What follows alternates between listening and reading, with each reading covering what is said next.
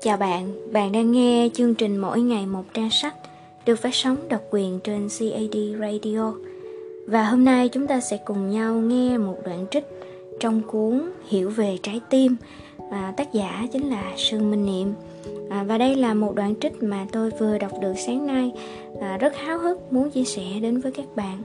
Khi nghe những đoạn trích nhỏ như thế này, hy vọng bạn sẽ có thêm động lực để tìm mua những quyển sách hay ho, phù hợp với cuộc đời mình ha. Rồi, bây giờ chúng ta sẽ cùng nhau bắt đầu. Trích đoạn này có tựa đề là tin đời. Nhiều người đã đánh mất niềm tin vào cuộc đời vì họ đã trải qua những thất bại chua cay hay bị nhiều kẻ xấu hãm hại.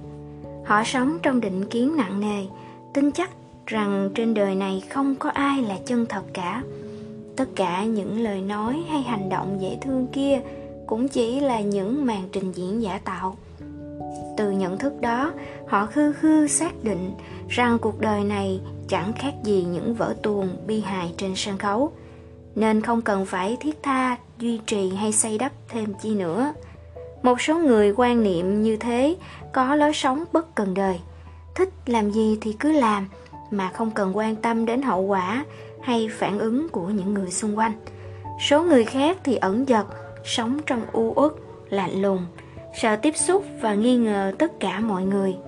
Số còn lại thì gửi linh hồn mình cho một đấng quyền năng nào đó để mong mỏi được cứu rỗi về một thế giới không còn bóng dáng của sự giả dối.